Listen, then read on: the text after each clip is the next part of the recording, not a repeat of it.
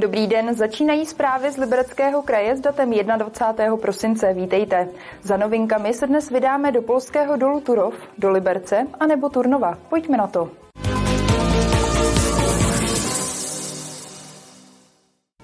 Liberecký kraj bude měřit pohyb v budovách v blízkosti polského dolu Turov. Chce zajistit, jestli těžba nějakým způsobem ovlivňuje statiku budov. Do projektu je zatím přihlášeno 19 soukromých a obecních budov. Sklonoměr je malá krabička o velikosti zhruba A5, která slouží k měření sklonu ploch. Tyto přístroje bude Liberecký kraj umistovat vždy po dvojci na vybrané budovy v okolí dolu Turov. Pokud by došlo k nějakým škodám, třeba prasklinám na zdech a budou zaznamenány v těchto měřících jednotkách, tak se dají provázat na data, které jsou měřené v tom terénu pomocí PHM a České geologické služby a propojit nějakou událost typu sesuvu, tak jak se to stalo před lety, kdy severní strana dolů vlastně spadla dovnitř, sjela, tak kdyby se něco podobného opakovalo, tak budeme mít data, kterými můžeme propojit tu událost až na ty nemovitosti. Monitoring bude probíhat nepřetržitě.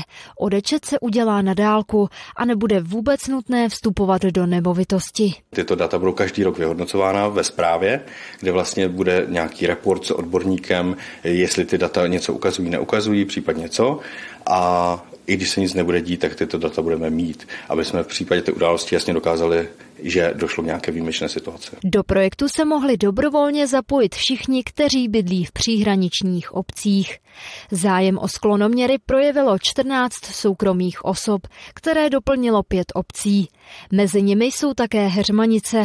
Ty nechají přístroj umístit na svůj kulturní dům. Kulturní dům jsme vybrali z toho důvodu, že teď za poslední roky tam vidíme různé praskliny a tak, jak jsme v kontaktu s geologickou službou z Saské republiky, tak jsme věděli, že německá strana má problém se sedáním žitavské desky v Žitavě a naše obec leží právě na té žitavské desce, takže my jsme na to upozorňovali. Statiku bude Liberecký kraj měřit také třeba na kapli v Uhelné nebo hasičské zbrojnici v Hrádku nad Nisou.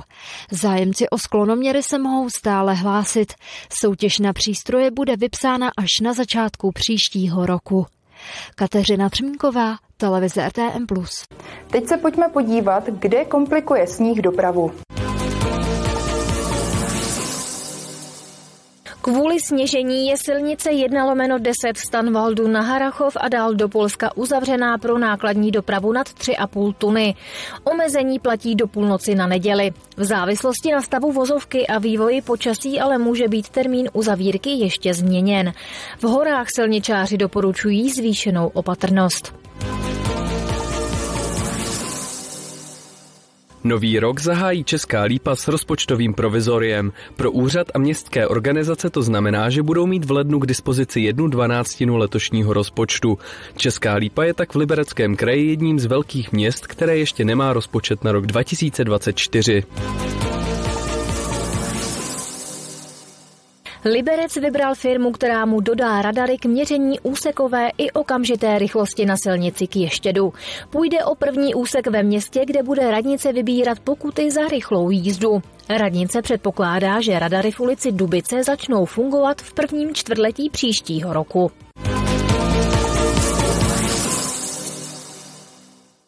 Liberecké denní centrum naděje nově nabízí lidem bez domova bezplatně základní zdravotní péči. Nechat se prohlédnout zdravotníkem mohou zájemci každou středu. Službu už využilo desítky lidí bez domova. Asi není divu, že lidi bezdomova trápí řada zdravotních neduhů. Problém ale je, že většina z nich nemá svého praktického lékaře. Právě na to se zaměřila Liberecká naděje a začala spolupracovat s Českým červeným křížem, který zájemcům poskytuje základní zdravotní péči. My jsme moc rádi, že tady Červený kříž pravidelně chodí jednou týdně a Červený kříž tady třeba ošetří nějaké drobné zranění na noze, e, nějaké prostě počínající omrzliny a tím vlastně těm lidem může zachránit i nohu. Já jsem moc ráda, že jsme se na té spolupráci dohodli, protože pomoc vlastně osobám bez přístřeší eh, vidíme jako velice potřebnou, obzvláště v tomto zimním období, takže jsem moc ráda, že od listopadu se nám podařilo rozjet vlastně to zdravotní ošetřování. Zdravotníci z Českého červeného kříže dojíždějí do Liberecké naděje jednou týdně, a to vždy ve středu. Zájemci jsou prý s jejich péčí spokojeni. No, jsem byl spokojený jako na výbornou. Všecko, co jsem potřeboval, ošetřili, zalepili, zadělali. Jako výborný. No hlavně ta nová metr, že mám zlomený kotník na dvakrát, jenže já tu sádru namokřil, takže ty mi to stahují a mažou.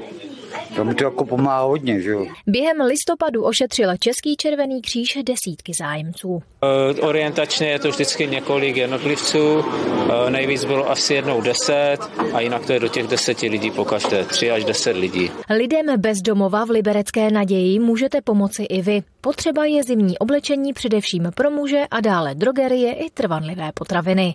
Martina Škrabálková, televize RTM+. Cesta libereckou MHD bez jízdenky se od ledna ještě více prodraží. Více v následující zprávě.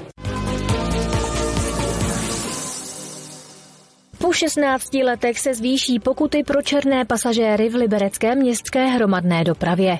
U standardní sazby vzroste pokuta o polovinu z tisíce na 1500 korun. U snížené to bude ze 600 na 1000 korun. Novinky platí od 1. ledna. Nový Bor má na investice v příštím roce připraveno 48 milionů korun. To je skoro o 2 miliony víc než letos. Mezi největší akce se řadí výstavba multifunkčního centra při základní škole generála Svobody, pokračování v modernizaci veřejného osvětlení nebo další etapa obnovy sídliště Husova Jiráskova. Liberec opraví silnice ve čtyřech ulicích, které před dvěma lety v létě poničily přívalové deště. Půjde o komunikace v ulicích na Skřivanech, Sleská, ke Karlovu a Partizánská. Podle odhadu města na to bude potřeba přes 27 milionů korun. Radnice nyní v soutěží hledá firmy, které opravy provedou.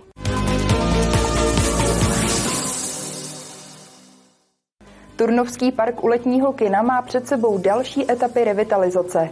V nich by se měly zlepšit vstupy do parku ze Skálovy a Husovy ulice a novou podobu by mělo získat i hřiště pro děti.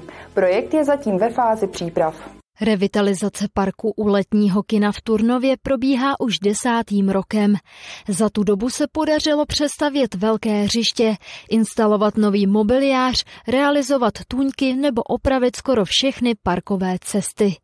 Práce ale ještě budou pokračovat. V této chvíli zadáváme architektonickou studii na dopracování části parku, která je určená pro nejmenší děti, to znamená pro ty, co jim, pro ty caparty, co jim zhruba do 6 let, poněvadž pro ty starší máme naše červené hřiště. V dalších plánech města figuruje také zlepšení vstupu do parku ze Skálovy ulice u Pacltovy huti. Tam se opraví opěrné zdi pískovcové a vlastně prostor u u té Pacltovy huti a vytvoří se tam takový prostranství pro studenty nebo pro pro lidi, kteří tam vlastně chodí do škol nebo do Sokolovny nebo jdou do kina.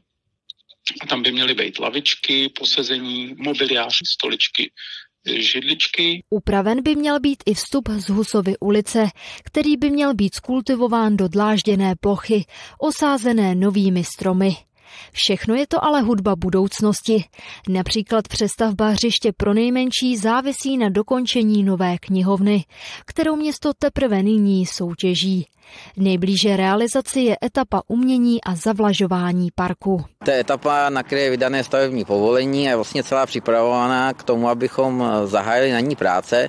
Má to jediný drobný problém a to je zhruba 10 milionů korun, které nám chybějí. Město se proto na tuto akci pokusí získat dotaci z programu IROP, který by měl být vyhlášený v únoru. V současné době dělá veškeré kroky k tomu, aby žádost mohlo podat.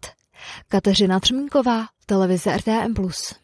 Čtvrteční zprávy jsou u konce. Náš další program ale zdaleka nekončí. Nenechte si ho tedy ujít. Krásný zbytek dne a na viděnou.